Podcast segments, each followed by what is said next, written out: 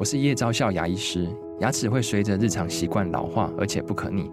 当珐琅质受损，牙齿结构会出现破裂，还有细微的小孔，导致我们牙齿变得又脆弱又敏感。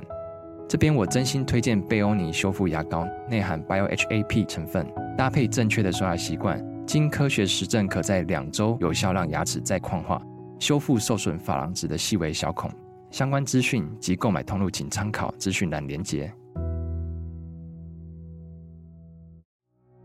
它是一直一直流汤流水，一直脱屑，然后脱屑到就是会有味道，嗯、所以它变成都是一个人坐在教室最后一排。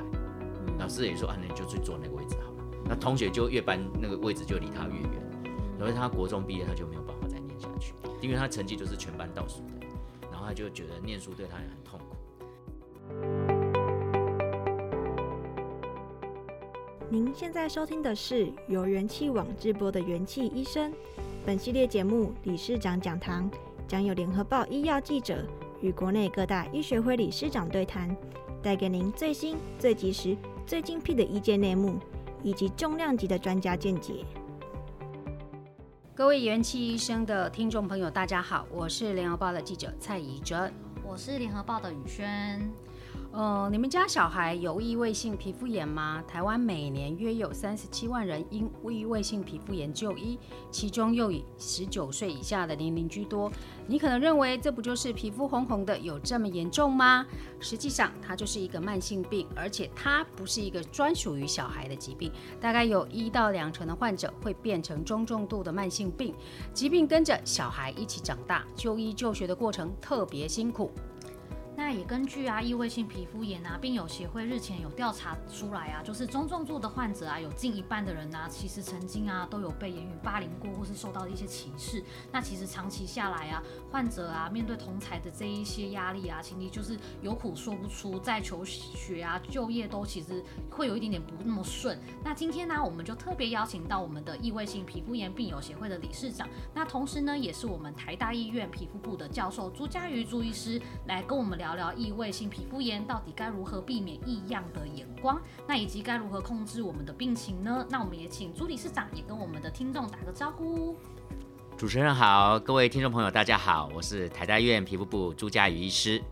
呃，朱医师，我我想先请教一下哈，因为日前协会确实有针对中重度的患者进行大概三百多人的一些问卷调查，其实半数的人大概在就学的过程中都会面临到。霸凌啊，或是语言的歧视等等，那你的病人是否也有遇过类似的情况？其实或多或少都会有，也也有时候很难说到霸凌这样强烈的字眼，但是总是会被另眼相看，嗯，或是造成一些不方便，嗯，比如说坐一起的时候，你的血血红肿掉在那个椅子上或掉在桌面上，隔壁的同学说：“哎呦，你这个东西跑到我这边来了耶。”然后就是会想把它拨开一点，或是说有时候上体育课，或是一些比较运动或是练那种表演的，需要比如说抱着或是握手或是牵着手的，就会有人就会有点害怕。那有的是家长，小一点的时候是家长会在家长座谈的时候会说：“哎，我们那个我的小孩子可不可以换座位？因为他隔壁那个同学，我很担心那个皮肤这样会不会传染给我小孩。”所以我觉得这个或多或少，因为可能不是直接说哦，现在因为我们现在台湾的教育水平比较高，除非说真的是很，就是那个人真的是很不懂规矩，或是很人缘特别差，不然要说真的被霸凌，好像几率是比较低一点的，老师也会注注意。但是我觉得或多或少被另眼相看，然后会造成他一些念书上的不方便，是会有的。那也有，就是知道说，像刚刚朱律师这边也有讲到说，其实被霸凌可能也没有到这么严重。那比如说比较印象深刻的，有没有一些案例可以跟我们分享？说就是您看到就觉得真的是替这样子的一个小朋友很不舍这样子。对啊，因为我之前就碰过一个，他就是从国中开始，我觉得刚刚我忘了讲一件事，他不是霸凌，但是可以说被排挤。嗯，就是说同学要一起去郊游，他就是没有被约的那一个人，或是同学要一起去。看演唱会、追星，或是要干嘛的时候，他就是会没有被通知到，因为大家觉得他这跟着去就超不方便的。好，比如说要去吃炸鸡，他说啊，我妈妈说我不能吃炸鸡，我们是吃海鲜，哦，他就说哦，我不能吃海鲜，啊，比如说要一起去什么去玩一个什么东西，他说啊不行不行，那个晒太阳我会恶化，那他就很不合群嘛。那久而久之，同学就会故意忘记他，那他其实就会久而久之就会变成越来越避暑，就会就是变成一个人宅在家里面。那有时候这种东西是慢慢渐进的发生，所以那再加上他自己会自卑啊，比如说夏天很热，然后出去大家都是穿着很很清凉啊，就他一个人穿着长袖，穿着外套，然后包得紧紧的，啊，人家也是觉得说你是不是哪里怪怪的，然后他就然后他也会里面闷得很不舒服，他也说那我还是不要去好了，嗯，对，所以其实或多或少会有一些影响，嗯，我曾经碰过一个就是这样，然后另外一个就是说他是。一直一直流汤流水，一直脱屑，然后脱屑到就是会有味道，嗯、所以他变成都是一个人坐在教室最后一排。嗯、老师也说啊，那你就去坐那个位置好了。嗯、那同学就越搬那个位置就离他越远，所以、嗯、他国中毕业他就没有办法再念下去，因为他成绩就是全班倒数的，然后他就觉得念书对他也很痛苦。所以显然就是说，这一群的小朋友他在求学的过程中，可能因为外表啊坑坑巴巴或脱屑，是不是会影响到他的学习的意愿跟他的专注力？会。未来就就就他去就业，是不是也面临到同样的问题？我很多病友跟我说，他毕业到找不到工作，因为虽然说我们说啊，内在美比较重要，但是其实现在求职都知道嘛，其实。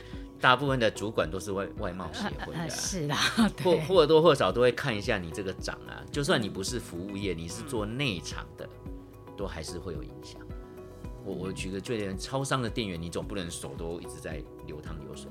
我找钱给你，或者拿卡片给你的时候，人家就会不敢直接拿你，或者拿立刻去喷酒精啊。那那个店长就会说你你这好像不太适合做这个。对我，我有病人有跟我说，他一直找不到工作，可是他他最近治好了，嗯、他找他说他找到一个工作，然后他很开心，他去做物流哦，因为做物流就只要他的上面的那个 leader 知道他有病，是不是传染病啊？因为他不会见到人，他就这边搬东西，那我就说，哎、欸，这个好，这个工作你可以做，所以我觉得很多东西是要绝处逢生，你还是要自己想办法。可是过去真的我碰到很多人，他就会越来越自卑，然后就会再来就是他这种病非常的痒。晚上会一直抓痒，抓到破皮，抓到破皮，所以他晚上睡不好，白天就会一直痛。嗯，所以从小老师就会觉得他就是那个很混的那一个，因为你上课一直在打瞌睡啊，永远在睡觉。对，然后再来就是因为晚上没有办法睡，白天就不专注，学习效果就打折，嗯，所以成绩也就会比较差一点。啊，有人跟我马上会跟我吐槽说哪有哪有，我异味性皮我成绩好，那恭喜你，你就是最厉害的。所以以前我们老师啊，我的老师就常常说，他从小就异位性皮肤炎，然后他还是全班第一名，那就证明他比人家聪明。哦，所以千万也不要妄自菲薄，说我是异位性皮就是注定最后的哈。所以有凡规则必有例外，但是我们必须要说的是，这样的人如果他真的学习上会比较差一点，就是要请爸爸妈妈要体谅他，他不是故意的，我们要帮助他们。实际上，吼，那个异位性皮肤炎看起来它就是一个慢性病，但有不少人好像认为，就是长大了这个疾病可能就会好了。对啊，嗯、对。那为何有人会变成中重度的患者呢？是因为疾病没有控制好，还是平常保养也做得不好呢？哦，这有很多原因。其实国外有很多研究，嗯、有一些人就是他的基因的异常比较多，所以他注定就会变中重症。那第二个就是说，他轻症的时候没有好好的照顾好，那、嗯、皮肤一直。发炎，那发炎的时候皮肤会有破损，嗯，所以外界的过敏源就会经过这个破损的皮肤穿透到我们皮肤里面，然后造成致敏。那这一点的佐证就是呢，小朋友啊，三四岁发病的时候来验过敏原指数，几乎基本上都不高，呃、对、啊。可是你放到六七岁、七八岁就开始有一两个像尘螨就会凸出来，嗯，到了十五岁再验就满江红，三十六种过敏原有二十五种是是红字的。为什么讲？我就说哦，你一定是从小就没有好好照顾好，你就让他来，想说自己会好掉。嗯、那因为我们每天接触的过敏源实在太多了，单单尘螨啊、猫毛啊、狗毛啊、霉菌啊、蟑螂啊，还有花花草草的、啊、各式各样的这种很多，不止食物哦，其实我们每天环境中、空气中的过敏源是很多的。嗯、那这样子久而久之，它就会精疲渗入。所以以前我的另外一个老师。王立芳教授，他的专长就是经皮吸收致敏的研究。那这部分是德国做的最好。那我们减敏、致敏哦，致敏。我们怎么证明？呃，异位性皮肤炎的这些尘螨是从皮肤？因为我们过去免疫学的基本概念是说，如果你的致敏导致你敏感的这个过程是从呼吸道，嗯，你发作应该在呼吸道。所以比如说像气喘就是尘螨过敏，你再碰到尘螨你就会气喘。可是很奇怪啊，我们吸入的尘螨怎么会跑到皮肤来过敏？在以前二十年前没有很好的解释。那我们台大的王教授那时候他就是在老鼠身上先帮老鼠产生一点皮肤炎，然后再给它贴这些尘螨啊这些猫毛狗毛的过敏原，诶，结果呢，老鼠的皮肤就开始像异位性皮肤炎。所以这个就是很重要的一个研究的模式，告诉我们说。其实这些空气中过敏原是经皮可以吸收致敏，那就可以圆满的解释为什么尘螨的过敏会跑到皮肤。这是解答了很重要的一块拼图。嗯，了解。好，那助理事长就是也想要就是请您分享一下，就是我们也知道说您在书上其实有提及到说您女儿就是也是有异位性皮肤炎这样子，那您同时又是医生啊，又是病人的家属，那您目前孩子控制的状况大概如何？那平常是怎么样子去照顾到他的？嗯。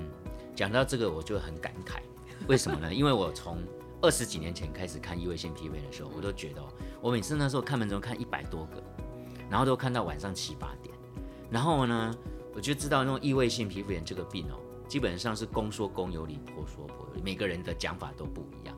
那我们是因为在医学中心嘛，所以基本上我的病人都看过很多其他医生。嗯，或是自己看了很多文章才跑来，是是是，一直治不好嘛，所以来的时候其实他问题大概有一打以上，嗯，然后可是你知道我们看诊其实那个节奏都超快的，所以呢，其实我很想把所有的事情都告诉他们，那他们也很想把所有的问题都来问一遍，可是平均一个下来，出诊病人都要看二十分钟以上，嗯，然后重点是哦，他们还不太相信我讲，重点是他们还会说，哎，可是别的医生说这样不是这样哎。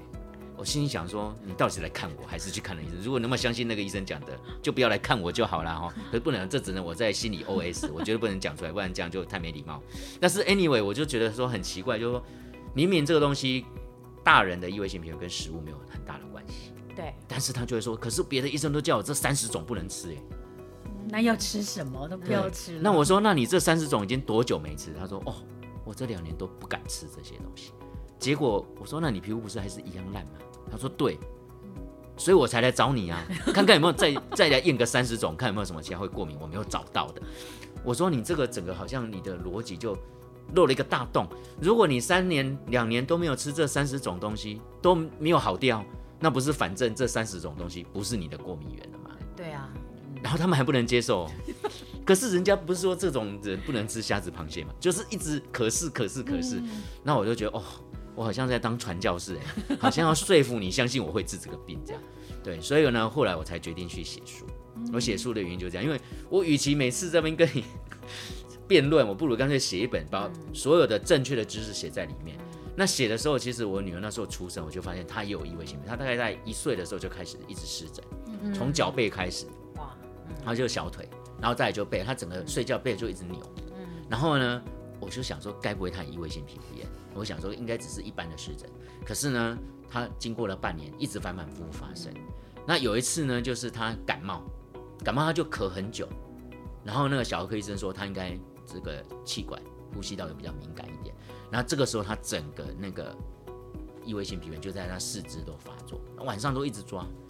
然后我就想，嗯，他应该是，然后我就照着我自己学的书上的东西去治疗他，嗯，然后好了以后就开始擦乳液，然后也教他注意什么。结果他大概一两年后就控制得非常好，嗯然后呢，他三岁就会擦药膏，而且还知道哪个药膏擦哪里，还教我妈妈哦。他自己吗？他自己，因为小孩子女生哦都会很注意妈妈跟阿嬷在擦什么。啊，女生有这种天赋，对对，她会记得那一瓶是口红，那一瓶是什么的，瓶瓶罐罐，她就而且三不五时会去偷擦一下，是是是，对，玩一玩呐，玩一玩扮家家酒，所以我就后来就发现说，其实小孩子你要鼓励他。三岁就可以学会怎么擦药膏，甚至我妈妈被蚊子咬，肿一包很痒，她自己那时候三岁哦，就拿着那个客厅我那时候的药膏，就说：“哎、欸，阿妈你要擦这个。”嗯，然后他说：“你怎么知道？”他说：“爸爸看我养的时候都擦这个。”所以他就学会了。嗯那我我碰到这种情况，我都会鼓励他。我说：“你会自己认药膏，自己吃药药是第一名，最棒。”所以我那时候从小他就吃抗组织胺，一开始是喝糖浆。等到他在两岁半的时候，他就看我，我我也感冒，我就吃着那个药丸。他跟我说：“你那是什么？”我说：“我这是药丸啊。”那为什么我的是糖浆？我说：“你是小朋友要喝糖浆，你不会吞。”你知道我小孩子就是讲想长大，嗯，他看大人是吃药，我就说，那你要不要试试看？我剥一半给你，这跟你那个是一样的，你试试看。他一开始很犹豫，我说你就好像那个吞什么一样，就咕噜把它吞下去就好了。结果他吞了一次成功之后，从此他就再也不喝糖浆了。哇！他说我跟爸爸一样，我是大人。大人了。嗯。所以我觉得很多事情在跟这种小朋友相处的时候，呃，要奉劝我们的爸爸妈妈们，就是一定要用鼓励的方式。他不喜欢擦药膏，不喜欢吃药药，不喜欢擦乳液，不是去责备他说，哎，你都不吃，难怪这么烂。因为这样是负面的，这样对他没有好处，而且他会变成跟你一直在吵架。你要反过来是，他哪一天有自己擦，你要说，哦，你真的好棒哦。你这个有自己擦最棒了，你就这样做，这样就可以。嗯嗯，用鼓励的方式。对对对对对对。呃，我我想很多很多的家长在听，或是很多的小朋友比较长大的一些因为性皮肤炎的小孩子，嗯、或是大人在听，这个确实是一个很重要的一个观念啊。你平常确实是必须要把它保养好，嗯、才能去面对一些压力，之后不会导导致一些复发这样子，呃，并发这样子。但是还有一种就是说，很多病人就会认为说啊，皮肤病的，其他那无法都。断根呐、啊，对，我都底疗赫啦啊，所以也不想去治疗，嗯、对。但是实际上，我我们也知道，就是说近年异位性皮肤炎的一些治疗，大概这五五年，未来到十年，可能都是一个很大的进展。那教授，你可以帮我们谈谈，就是说现在目前比较新的治疗方式的大概是哪一些的方式？那有没有一些健保给付呢？嗯，其实现在治疗真是非常多样化。我常说是陆海空三军联合作战。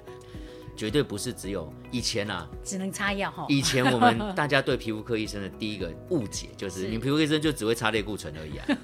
因为每次我湿疹痒就擦类固醇，是，哎，没有湿疹有点痒还是擦类固醇啊，不太痒但是有点楚楚的也是擦类固醇。好像皮肤科医生只要会类固醇就毕业了，事实上这是大错特错。因为我们现在我们有很多非类固醇的治疗方法，那类固醇是不得已才用。我每次都跟我的病友说，其实我书里也特别强调。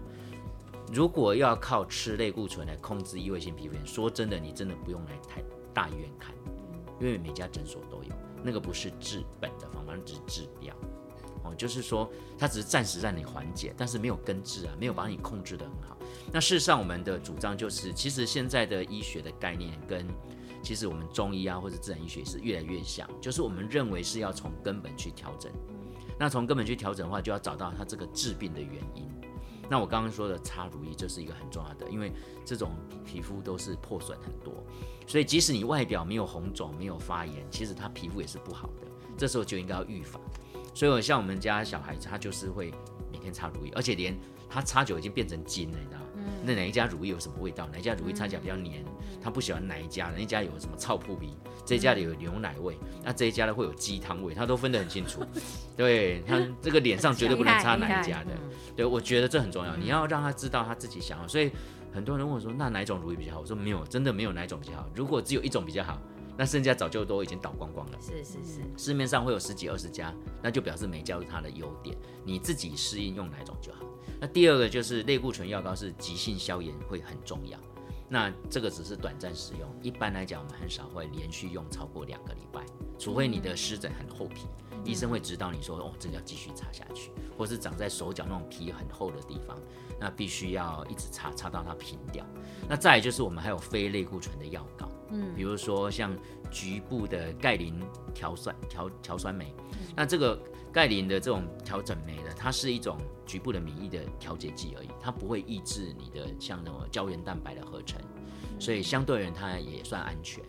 那另外还有个更新的，就是一种我们叫呃 Crisaborole 事件服，它是一个 PDE 四 PDE four 的这个抑制剂，它完全不含类固醇，而且我刚刚说的这种局部的免疫调节剂跟这个 PDE four 抑制剂，在台湾跟美国都是三个月大以上就可以用，表示。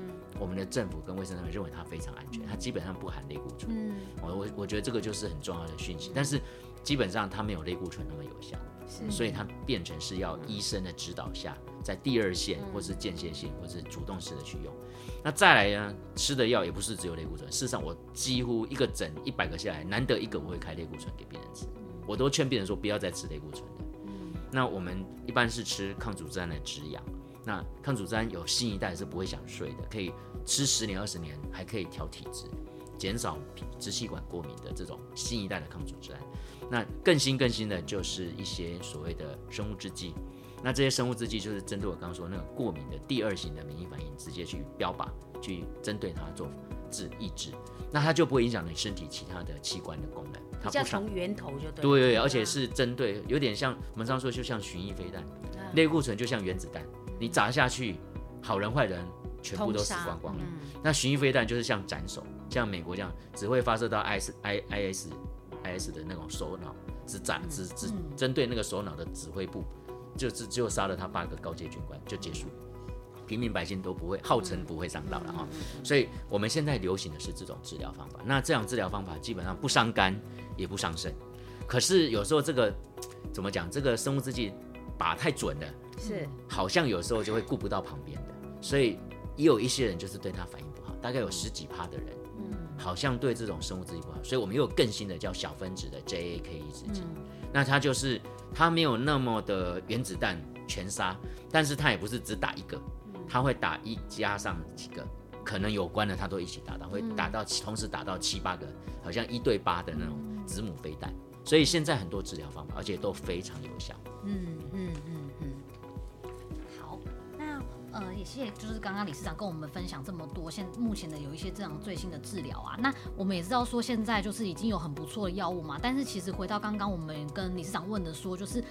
到底要怎么样子去解决？就是小朋友，因为比较多患者都是在小孩的时候就发生嘛。那他们在学校的时候受到的这一些，刚刚讲的说歧视啊，或者是一些些另眼的异样眼光，那我们是不是说，除了就是帮他们控制这样的疾病，那我们从教育上面去做这些着手的话，您认为说这个是不是也是一条不一样的方式？对，我觉得很多事情都是要从教育开始，就是大家不是病的人。或是旁边的人都有正确的观念，其实对病友跟病友的家人就是最大的一个一个舒压，最大的减压。所以，我们之前我们协会啊，也把我们的书呢送到我们很多偏乡地区的小学，哦，一间一个教室一班一本。好，那我们也希望未来能够透过巡回校园的一些讲座，来帮助我们所有的这样的小朋友跟他们的家人。那事实上，我也遇到很多，现在很多老师会主动来。学校主动，我曾经碰过我们台北市有国中的那个校长，希望我去他们学校演讲，就是说他发现他们学校好几个很严重的，然后后来跟那个严重的家长座谈之后，才发现他们都是来看我，所以就是家长会长跟校长就一起要说，哎，我们就去那个学校，跟全体的家长啊，或是老师，我想老师有正确的概观念。